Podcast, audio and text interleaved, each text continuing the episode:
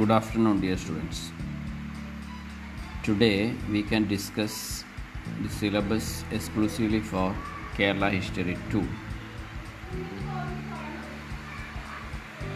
കഴിഞ്ഞ നിങ്ങളുടെ സീനിയേഴ്സിൽ നിന്നും വ്യത്യസ്തമായി modern Kerala ancient Kerala medieval Kerala എന്ന് പറയുന്നതിന് പകരം കണ്ടംപററി കേരള എന്ന് പറയുന്നതിന് പകരം Kerala history one Kerala history two എന്നാണ് ഇതിനകത്ത് കേരള ഹിസ്റ്ററി ടൂവിനകത്ത് മോഡേൺ പീരിയഡ് കണ്ടംപററി കേരള നമുക്കധികം ചർച്ചയിലില്ല നാല് മൊഡ്യൂളേ ഉള്ളൂ.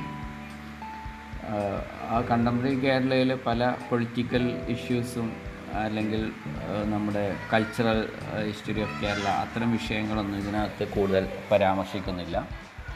ഇതിൽ പ്രധാനമായിട്ടും മോഡേൺ പീരിയഡിൽ പരാമർശിക്കുന്നത് നമ്മുടെ ഇവിടെയുള്ള കേരള മോഡൽ ഡെവലപ്മെന്റ് എന്ന് പറയുന്ന ഒരു എക്കണോമിക് തിയറിയെക്കുറിച്ചുള്ള വിശദീകരണമാണുള്ളത്.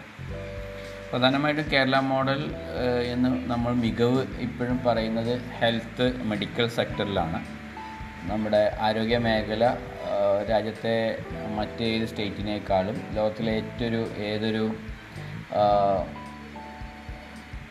വികസിത രാജ്യത്തെക്കാളും അല്ലെങ്കിൽ അതിനൊപ്പമോ നിൽക്കുന്നതാണ് എന്നുള്ള ഒരു തിയറിയാണ് കേരള മോഡൽ ഡെവലപ്മെന്റ്. അമർത്യ സെന്നിനെ പോലുള്ള എക്കണോമിസ്റ്റുകൾ അത് കൂടുതൽ പരാമർശിക്കുന്നു അവരുടെ പഠനങ്ങളിൽ. പിന്നെ നമ്മുടെ നാട്ടിലുള്ള എൻവയോൺമെന്റൽ ഇഷ്യൂസാണ് ഇതിനകത്ത് ചർച്ച ചെയ്യുന്ന മോഡേൺ കേരളയിലെ ഒരു വിഷയം. ഞാനിത് നമ്മുടെ ഈ സിലബസ് ചർച്ച തുടങ്ങുന്നത് ഈ സിലബസ് ചർച്ച തുടങ്ങുന്നത് മൊഡ്യൂൾ ഫോറിൽ നിന്നാണ് മൊഡ്യൂൾ ഫോറിന്റെ പേര് Kerala after nineteen fifty six എന്നാണ് കേരള എന്ന് പറയുന്ന പുതിയ ഒരു സ്റ്റേറ്റ് രൂപീകരിക്കപ്പെട്ടതിന് ശേഷം തിരു കൊച്ചി സ്റ്റേറ്റിന്റെ കൂടെ മദ്രാസ് സ്റ്റേറ്റിന്റെ ഭാഗമായിരുന്ന മലബാർ ഡിസ്ട്രിക്റ്റും കൂടി ജോയിൻ ചെയ്ത് കേരള എന്ന് പറയുന്ന നമ്മുടെ സംസ്ഥാനം കൊച്ചു സംസ്ഥാനം ഫസൽ അലി കമ്മീഷന്റെ തീരുമാനപ്രകാരം ആയിരത്തി തൊള്ളായിരത്തി അമ്പത്തി ആറ് നവംബർ ഒന്നിന് രൂപീകരിക്കപ്പെട്ടതിന് ശേഷമുള്ള ഒരു ചരിത്രമാണ് നമ്മൾ ഇതിനകത്ത് പരാമർശിക്കുന്നത്. അതിൽ പ്രധാനമായിട്ടും കേരളം രൂപീകരിക്കപ്പെട്ടതിന് ശേഷം നമ്മൾ അനു അനുഭവിച്ച ഒരു വലിയ പ്രശ്നം അന്നോളം ഉണ്ടായിരുന്ന മുതലാളിത്ത അതല്ലെങ്കിൽ അന്നോളം ഉണ്ടായിരുന്ന ജന്മി വ്യവസ്ഥിതിയെ നമ്മൾ മാറ്റിയെടുക്കേണ്ടിയിരുന്നു. ഒരു ഫ്യൂഡൽ സിസ്റ്റത്തെ അവസാനിപ്പിക്കേണ്ടതുണ്ടായിരുന്നു. അതിനുവേണ്ടി നമ്മൾ ലാൻഡ് റിഫോംസുകൾ കൊണ്ടുവരുന്നു. ഇവിടെ ആദ്യത്തെ ഈ മിനിസ്ട്രി സഖാവ് ഇ എം എസിന്റെ നേതൃത്വത്തിലുള്ള മിനിസ്ട്രി ആയ- ആയിരത്തി തൊള്ളായിരത്തി അമ്പത്തി ആറിലെ രൂപീകരണത്തിന് ശേഷം രൂപ അമ്പത്തേഴിൽ വരികയും അത് രണ്ട് വർഷത്തോളം കേരളത്തിലെ കേരളത്തിൽ ഭരിക്കുകയും ചെയ്തു. അതിനുശേഷം വിമോചന സമരം പോലുള്ള രാഷ്ട്രീയ മുന്നേറ്റങ്ങളൊക്കെ ഉണ്ടാവുകയും ആ മിനിസ്ട്രി താഴെ പോവുകയും മനത്ത് പത്മനാഭന്റെയും പട്ടന്താണി പിള്ളയുടെ പട്ടന്താണി പിള്ളയുടെ ഒക്കെ നേതൃത്വത്തിൽ ബാഫക്കി തങ്ങളുടെയൊക്കെ നേതൃത്വത്തിൽ ശക്തമായുള്ള വിമോചന സമരം ഉണ്ടാവുകയും പിന്നീട് കോൺഗ്രസിന്റെ നേതൃത്വത്തിലുള്ള ഒരു സർക്കാർ അധികാരത്തിൽ വരികയും ചെയ്തു. ആർ ശങ്കർ ആയിരുന്നു അതിന്റെ മുഖ്യമന്ത്രിയായിട്ടുണ്ടായിരുന്നത് അതിനു മുമ്പ് പട്ടംതാണപ്പിള്ളയുടെ ഇടക്കാലത്ത് കുറച്ചു കാലം അദ്ദേഹത്തിന്റെ ഒരു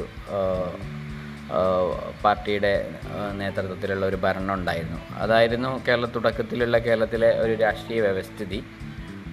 ആദ്യമായി അധികാരത്തിൽ വന്ന കോൺഗ്രസ് മുഖ്യമന്ത്രി ആർ ശങ്കർ ആയിരുന്നു എന്നൊക്കെയാണ് അതുമായി ബന്ധപ്പെട്ട് പറയാനുള്ളത്. നമുക്കിതിന്റെ രാഷ്ട്രീയം ചർച്ച ചെയ്യുന്നതിനേക്കാൾ കൂടുതലായിട്ട് ആ കാലഘട്ടത്തിൽ കേരളത്തിന്റെ രാഷ്ട്രീയ ഭൂമികയിൽ സംഭവിച്ചിട്ടുള്ള ജനാധിപത്യവൽക്കരണത്തിലേക്ക് കൂടുതൽ ജനഹൃദയങ്ങളിലേക്ക് എത്തിപ്പെടുന്നതിന് വേണ്ടി മാറി മാറി വന്ന സർക്കാരുകൾ കൊണ്ടുവന്ന ഭൂനിയമങ്ങൾ ലാൻഡ് റിഫോംസിനെ കുറിച്ചാണ് ഇതിനകത്ത് നമ്മൾ ചർച്ച ചെയ്യുന്നത്. എങ്ങനെയാണ് ഈ കേരളത്തിലുണ്ടായിരുന്ന ഫ്യൂഡലിസം ജാതി കേന്ദ്രീകൃതമായ ഫ്യൂഡലിസം അവസാനിച്ചത് എന്ന് ഇതിനകത്ത് നമ്മൾ ചർച്ച ചെയ്യുന്നുണ്ട്. അതുപോലെ മറ്റൊരു ചർച്ച കേരളത്തിലെ വിദ്യാഭ്യാസത്തിന്റെ പുരോഗതി കേരളം മറ്റേതൊരു സ്റ്റേറ്റിനേക്കാൾ മുമ്പേ സാക്ഷരരാണ്. നമ്മൾ നൂറ് ശതമാനം സാക്ഷരത എന്ന് പറയുന്നത് തൊണ്ണൂറ് ശതമാനത്തിൽ കൂടുതൽ സാക്ഷരത ഉണ്ടെങ്കിൽ അതിന് നൂറ് ശതമാനമായിട്ടാണ് കാണുന്നത്. രാജ്യത്തെ തന്നെ ഏറ്റവും ആദ്യമായി സാക്ഷരായിട്ടുള്ള ജില്ല കോട്ടയം. ഒക്കെ കേരളത്തിലായിരുന്നു. നിങ്ങൾക്കറിയാം ഈവൻ ഐ ടി ലിറ്ററസിയിലും കേരളം തന്നെയാണ് മുൻപന്തിയിൽ നിങ്ങൾക്ക് മലപ്പുറം ജില്ലയിലാണ് ആദ്യമായിട്ട് ഐ ടി ലിറ്ററേച്ചറായിട്ട് നമ്മൾ ലിറ്റററി ഡിസ്ട്രിക്റ്റായി മലപ്പുറം ജില്ലയിലെ പഞ്ചായത്തുകളെയാണ് നമ്മൾ കണ്ടെത്തിയത്. അപ്പോൾ ആ അർത്ഥത്തിൽ കേരളം വിദ്യാഭ്യാസ മേഖലയിൽ വലിയ പുരോഗതിയാണ് ഉള്ളത്. ഇന്ന് നമ്മൾ ഏറ്റവും കൂടുതൽ വിദേശ രാഷ്ട്രങ്ങളിലേക്ക് കയറ്റി അയക്കുന്നത് ഇത്ര കഴിവുള്ള വ്യക്തികളെയാണ്. വിദ്യാഭ്യാസ മേഖലയിൽ നമ്മുടെ സർവീസ് സെക്ടർ വളരെ ശക്തമാണ്. നമ്മൾ നമ്മുടെ ഒരു ബ്രെയിൻ ഡ്രെയിൻ ഒരർത്ഥത്തിൽ നമ്മുടെ തലച്ചോറുകളുടെ ശോഷണം എന്ന് വേണമെങ്കിൽ അതിനെ നമുക്ക് വിമർശനാത്മകമായി പറയാം. ഈ മിഡിൽ ഈസ്റ്റ് രാജ്യങ്ങളിലേക്കും അമേരിക്ക യൂറോപ്യൻ രാജ്യങ്ങളിലേക്കും ഏറ്റവും കൂടുതൽ കേരളത്തിൽ നിന്നാണ് ഐ ടി നേഴ്സിംഗ് പോലുള്ള വിദഗ്ധ തൊഴിലാളികളെ നമ്മൾ കയറ്റുമതി ചെയ്തുകൊണ്ടിരിക്കുന്നത്.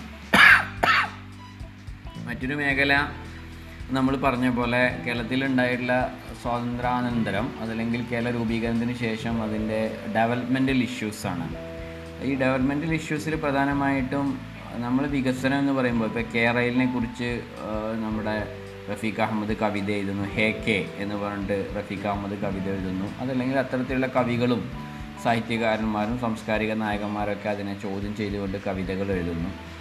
അപ്പോൾ പൊതുബോധ്യത്തിൽ നിന്നും വ്യത്യസ്തമായിട്ട് വികസനം എന്ന് ആവശ്യമാണ് എന്ന് പറയുന്നവർ ഒരു ഭാഗത്ത് മറിച്ച് മനുഷ്യന്റെ ജീവനും സ്വത്തിനും നിലനിൽപ്പാണ് ഏറ്റവും വലുത് എന്ന് പറയുന്ന ഒരു മറുപക്ഷമുണ്ട്. ഒരു വികസന വിരുദ്ധർ എന്ന് ഒരു കൂട്ടരെ ഒരു കാലഘട്ടത്തിൽ വിളിക്കുകയും മറു പലപ്പോഴും ഇത് ഭരണത്തിൻ ആര് ഇരിക്കുന്നു എന്നുള്ളതിന് ആപേക്ഷികമായിട്ടാണ് കേരളത്തിൽ വരാറുള്ളത്. പലപ്പോഴും ഇടതുപക്ഷം ഭരിക്കുന്ന സമയത്ത് പ്രതിപക്ഷത്തുണ്ടായിരുന്ന കോൺഗ്രസ് മുന്നണി യു ഡി എഫ് മുന്നണി അതിനെ എതിർക്കുകയോ അതല്ലെങ്കിൽ യു ഡി എഫ് മുന്നണി കോൺഗ്രസ് അധികാരത്തിലുണ്ടാകുമ്പോൾ ഇടതുപക്ഷം അതിനെ ശക്തമായി വിയോജിക്കുകയോ ചെയ്യാറുണ്ട്. പല ഘട്ടങ്ങളിലും. അത് നമ്മുടെ ഏത് വികസന മേഖലയിലും ഇപ്പോൾ വിഴിഞ്ഞമാണെങ്കിലും അതല്ലെങ്കിൽ നമ്മുടെ ഒരു അന്താരാഷ്ട്ര വിമാനത്താവളമായിട്ട് നമ്മൾ കൊച്ചി എയർപോർട്ടിനെ ഡെവലപ്പ് ചെയ്ത് കൊണ്ടുവരുന്ന കാര്യഘട്ടത്തിലാണെങ്കിലും പലപ്പോഴും തിരിച്ചു മറിച്ചുള്ള പ്രതിപക്ഷ ഭരണപക്ഷ ചർച്ചകൾക്ക് ഇത് വിധേയമാറുണ്ട് വിധേയമാകാറുണ്ട്. നമ്മൾ ഇതിനകത്ത് പ്രധാനമായിട്ടും ചർച്ച ചെയ്യുന്നത് ഇതിനപ്പുറത്തേക്ക് ഇതിന്റെ സാമ്പത്തിക അവസ്ഥകൾക്കും അതുപോലെ തന്നെ മറ്റു രാഷ്ട്രീയ ചർച്ചകൾക്കും അപ്പുറത്തേക്ക് പ്രകൃതിപരമായി ഇത്തരം മുന്നേറ്റങ്ങൾ ഉണ്ടാകുമ്പോൾ നമ്മൾ നേരിടുന്ന പ്രശ്നങ്ങളാണ്. അതിൽ പ്രധാനമായിട്ടും കേരളത്തെ തന്നെ ഒരു പ്രകൃതി അവബോധം കേരളത്തിൽ ഉണ്ടാകുന്നതിൽ പ്രധാനപ്പെട്ട പങ്ക് വഹിച്ച ഒരു സംഭവമായിരുന്നു സൈലന്റ് വാലി ഇഷ്യൂ ആയിരത്തി തൊള്ളായിരത്തി എൺപത്തി മൂന്നിൽ സൈലന്റ് വാലി ഒരു ദേശീയ പാർക്കായി ഇന്ദിരാഗാന്ധി പ്രഖ്യാപിച്ച് ഉദ്ഘാടനം രാജീവ് ഗാന്ധിയാണ് നടത്തിയത്. അപ്പോൾ അതിന് ഇന്ദിരാഗാന്ധി എൺപത്തിനാലിൽ മരിക്കുകയുണ്ടായി. എൺപത്തഞ്ചിലാണത് ഇതിന്റെ ഉദ്ഘാടനം ഔദ്യോഗികപരമായി രാഹുൽ ഗാന്ധി രാജീവ് ഗാന്ധി. ആ ദെൻ പ്രൈം മിനിസ്റ്റർ നിർവഹിച്ചത്. പാലക്കാട് ജില്ലയിലെ വെസ്റ്റേൺ ഗാർഡ്സിലെ ഏറ്റവും കന്യാവനങ്ങളുടെ ഒരു കേന്ദ്രമാണ് സൈലന്റ് വാലി അവിടെ ഒരു വാട്ടർ പ്രൊജക്റ്റ് ഉണ്ടാക്കി അതിൽ നിന്നും വെള്ളം ഉണ്ടാ എടുത്ത് ഒരു ഹൈഡ്രൽ പ്രൊജക്റ്റ് ഒരു പവർ പ്രൊജക്റ്റ് വൈദ്യുതി ഉൽപ്പാദിപ്പിക്കുക എന്നുള്ളതായിരുന്നു ആ പദ്ധതി. സ്വാഭാവികമായിട്ടും സുഗതകുമാരിയുടെ നേതൃത്വത്തിലുള്ള കവികൾ അതുപോലെ തന്നെ സാഹിത്യകാരന്മാർ സാംസ്കാരിക പ്രവർത്തകരൊക്കെ അതിനെതിരെ വിദ്യാർത്ഥി സംഘടനകളൊക്കെ ശക്തമായിട്ട് കേരള ശാസ്ത്ര സാഹിത്യ പരിഷത്ത് അവരൊക്കെ ശക്തമായി അതിനെ വിയോജിക്കുകയും ആ ഒരു വനങ്ങളുടെ പ്രാധാന്യത്തെ ദേശീയ തലത്തിൽ തന്നെ ആ പോരാട്ടം കൊണ്ടെത്തിക്കുകയും അത് ഒരു ദേശീയ നാഷ് പ്രോപ്പർട്ടിയായി ഒരു ദേശീയ നാഷണൽ പാർക്കായി പ്രഖ്യാപിക്കുകയും ചെയ്തു എന്നാണ് ഇതിന്റെ ഒരു ചരിത്രം. ആ പോരാട്ടത്തെക്കുറിച്ചാണ് നമ്മൾ ചർച്ച ചെയ്യുന്നത് ഈ എൻവയോൺമെന്റൽ ഇഷ്യൂവിൽ മറ്റൊന്ന് കൊക്കക്കോളയെക്കുറിച്ചുള്ള ചർച്ചയാണ്. നിങ്ങൾക്കറിയാം പ്ലാച്ചിമടയിലാണ് കൊക്കക്കോള പ്ലാന്റ് രൂപീകരിക്കുന്നത്. അന്നത്തെ വ്യവസായ മന്ത്രി ഇത് രൂപീകരിക്കുന്ന സമയത്തുള്ള നാനാർ സർക്കാരിലെ വ്യവസായ മന്ത്രിയായിരുന്നു. ഇതിന് അനുമതി കൊടുത്തിരുന്നത് പഞ്ചായത്ത് ഇതിനെതിരെ ഈ ഇവരുടെ ജലചൂഷണത്തിനെതിരെ കേസിൽ പോവുകയുണ്ടായി. അവരുടെ അനുമതിയെല്ലാം റദ്ദാക്കുകയുണ്ടായി പ്ലാച്ചിമട മുതലമടയിലാണ് പ്ലാച്ചിമട ഉള്ളത് പാലക്കാട് ജില്ലയിലെ ആ പ്രദേശത്തെ വായുവും മണ്ണും ആ, പ്രദേശത്തെ കൃഷിയെയും ഭൂഗർഭജലത്തിന്റെ ഭൂഗർഭ ജലത്തിന്റെ അളവിനെയൊക്കെ ലക്ഷക്കണക്കിന് ലിറ്റർ വെള്ളമാണ് ഓരോ ദിവസം അവർ ഊറ്റിക്കൊണ്ടിരുന്നത്. പ്രത്യേകിച്ച് ചിറ്റൂർ പ്ര പ്രദേശങ്ങൾ പാലക്കാട് ജില്ലയിലെ വരൾച്ച ബാധിത പ്രദേശങ്ങളാണ്. അപ്പം അതിനെതിരെ സാധാരണക്കാരായ ആദിവാസി സ്ത്രീകൾ മൈലമ്മയെ പോലുള്ള ആദിവാസി സ്ത്രീകൾ ശക്തമായി മുന്നോട്ട് വരികയും അവർ അതിനെതിരെ പ്രക്ഷോഭങ്ങൾ സംഘടിപ്പിക്കുകയും ചെയ്തു. അതാണ് കൊക്കക്കോള അജിറ്റേഷൻ കേരള അങ്ങനെ കമ്പനിയുടെ പ്രവർത്തനം അവസാനിപ്പിക്കുന്നതിനും അതിന്റെ വിക്ടിംസിന് ഈ പ്രദേശത്തെ മണ്ണും മനുഷ്യർക്കും അതിന് എന്താ പറയുക റിഡപ്ഷൻ കൊടുക്കാൻ വേണ്ടി കോടതി വിധിക്കുകയുണ്ടായി എന്നുള്ളതാണ് ആ ഒരു ചരിത്രം. മറ്റൊരു എൻവയോൺമെന്റൽ ഇഷ്യൂ നമ്മൾ നേരിട്ടത് എൻഡോസൾഫാൻ എന്ന് പറയുന്ന ഒരു പെസ്റ്റിസൈഡ്സ് വൻതോതിൽ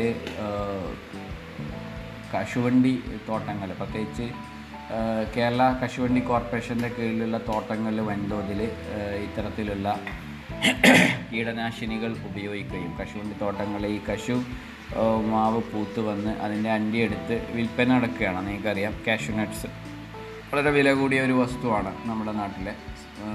വൻതോതിൽ കയറ്റുമതി ചെയ്യുന്നുണ്ട്. അപ്പോൾ അതിന്റെ വിളവെടുപ്പ് വർദ്ധിപ്പിക്കുന്നതിന് വേണ്ടി ഉൽപ്പാദനം ശക്തിപ്പെടുത്തുന്നതിന് വേണ്ടി പ്രാണികൾ നശിപ്പിക്കുന്നതിന് വേണ്ടിയിട്ടാണ് എൻഡോസൾഫാൻ എന്ന് പറയുന്ന മാരക വിഷാംശമുള്ള ലോകത്ത് തന്നെ നിരോധിക്കപ്പെട്ട ഈ സംഭവം ഏരിയലായിട്ട് ആകാശത്തൂടെയാണ് ഇത് സ്പ്രേ ചെയ്തത്. സ്വാഭാവികമായും അതിന്റെ പ്രത്യാഘാതം വളരെ വലുതായിരുന്നു. അതാണ് ആ ഒരു ഇഷ്യൂ എന്റെ സൽഫാനെതിരെ ശക്തമായിട്ടുള്ള മുറിവിളി ഉണ്ടായി. ഒട്ടനവധി ആൾക്കാർ എൻ മകജ എന്നുപോലുള്ള നോവലുകൾ ഉണ്ടായി.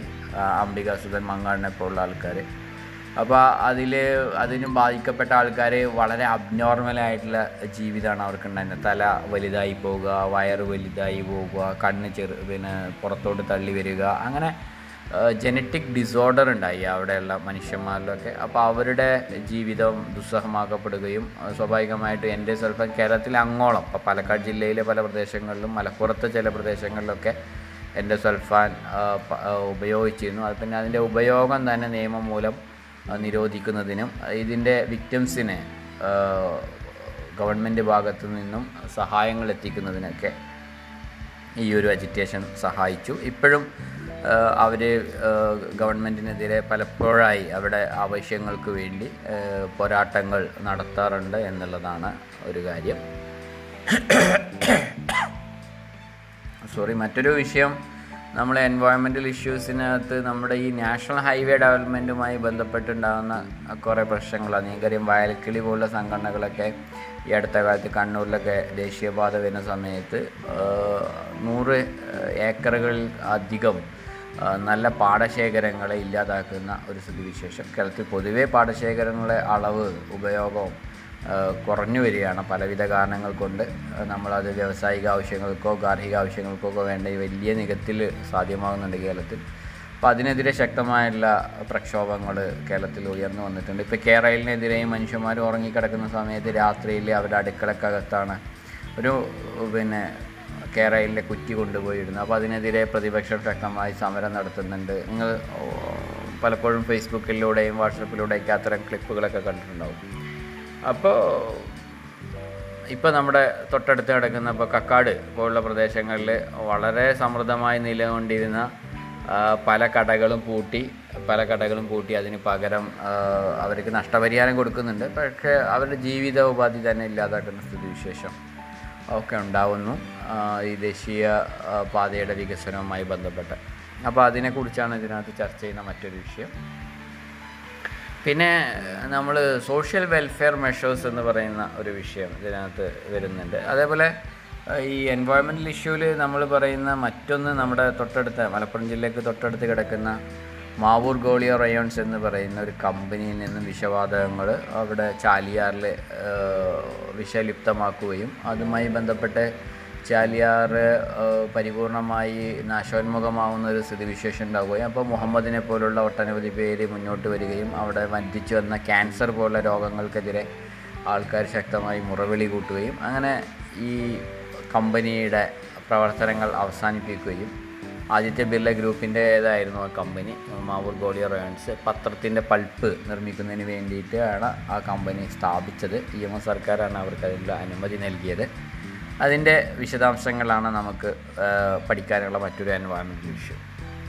ഇനി ഈ ഫോർത്ത് ചാപ്റ്ററിൽ നമ്മൾ സംസാരിക്കുന്ന മറ്റൊരു വിഷയം സോഷ്യൽ വെൽഫെയർ മെഷേഴ്സിനെ കുറിച്ചാണ്. കേരളം മറ്റ് ഏതൊരു സ്റ്റേറ്റിനെ അപേക്ഷിച്ച് ഇപ്പോൾ ഈ അടുത്ത കാലത്ത് നമ്മൾ നേരിട്ടുകൊണ്ടിരിക്കുന്ന കോവിഡ് ആണെങ്കിലും ഇപ്പോൾ കേരളത്തിലെ ജനങ്ങളെ കോവിഡ് കാലഘട്ടത്തിൽ ഈവൻ കേരളത്തിൽ തൊഴിലെടുക്കുന്ന അന്യ സംസ്ഥാന തൊഴിലാളികളെ പോലും കൂട്ടുകയും കൃത്യമായി അവർക്ക് വേണ്ടിയിട്ടുള്ള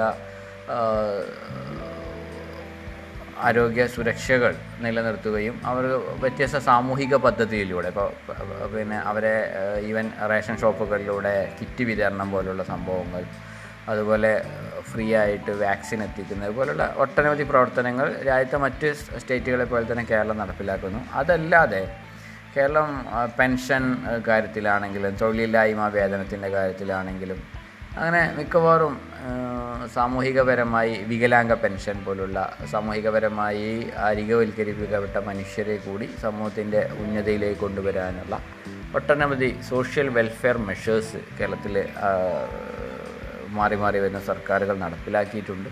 അപ്പോൾ അതിനെക്കുറിച്ചാണ് ഫോർത്ത് ചാപ്റ്ററിൽ നമ്മൾ സംസാരിക്കുന്നത്. അപ്പോൾ ഞാൻ ഈ ഇന്നത്തെ ചർച്ച ഇവിടെ അവസാനിപ്പിക്കണം ഇത് ദൈർഘ്യമേറി പോകണ്ട എന്ന് കരുതിക്കൊണ്ടാണ് ഇപ്പോൾ ഫോർത്ത് ചാപ്റ്ററിൽ പ്രധാനമായിട്ടും ആയിരത്തി തൊള്ളായിരത്തി അമ്പത്തി ആറിന് ശേഷം കേരളം കൈവരിച്ചിട്ടുള്ള ചില നേട്ടങ്ങളും അല്ലെങ്കിൽ കേരളം അഭിമുഖീകരിച്ച ചില സാമൂഹിക എൻവയോൺമെന്റൽ ഇഷ്യൂസിനെ കുറിച്ചാണ് നമ്മൾ പ്രധാനമായും ചർച്ച ചെയ്യുന്നത്. വരും ദിവസങ്ങളിൽ നമുക്ക് മറ്റ് ചാപ്റ്ററുകളെക്കുറിച്ച് കുറിച്ച് വേഗത്തിൽ സംസാരിച്ച് നമ്മുടെ ഓരോ ടോപ്പിക്കിലെയും ഡീറ്റെയിൽ ആയിട്ട് പോകാം. അറ്റ്ലീസ്റ്റ് പരീക്ഷയ്ക്ക് നമ്മൾ എല്ലാ ടോപ്പിക്കിലേക്കും ഡീറ്റെയിൽ ആയി പോയില്ലെങ്കിലും ഇത്തരത്തിലുള്ള ഒരു ആമുഖത്തിൽ നിന്ന് തന്നെ ചിലർക്കെങ്കിലും പരീക്ഷയ്ക്ക് ആവശ്യമായിട്ടുള്ള ഹിൻഡുകൾ ലഭ്യമാകും എന്നുള്ളത് കൊണ്ടാണ് ഇങ്ങനെ സംസാരിക്കുന്നത്. Thank you have a next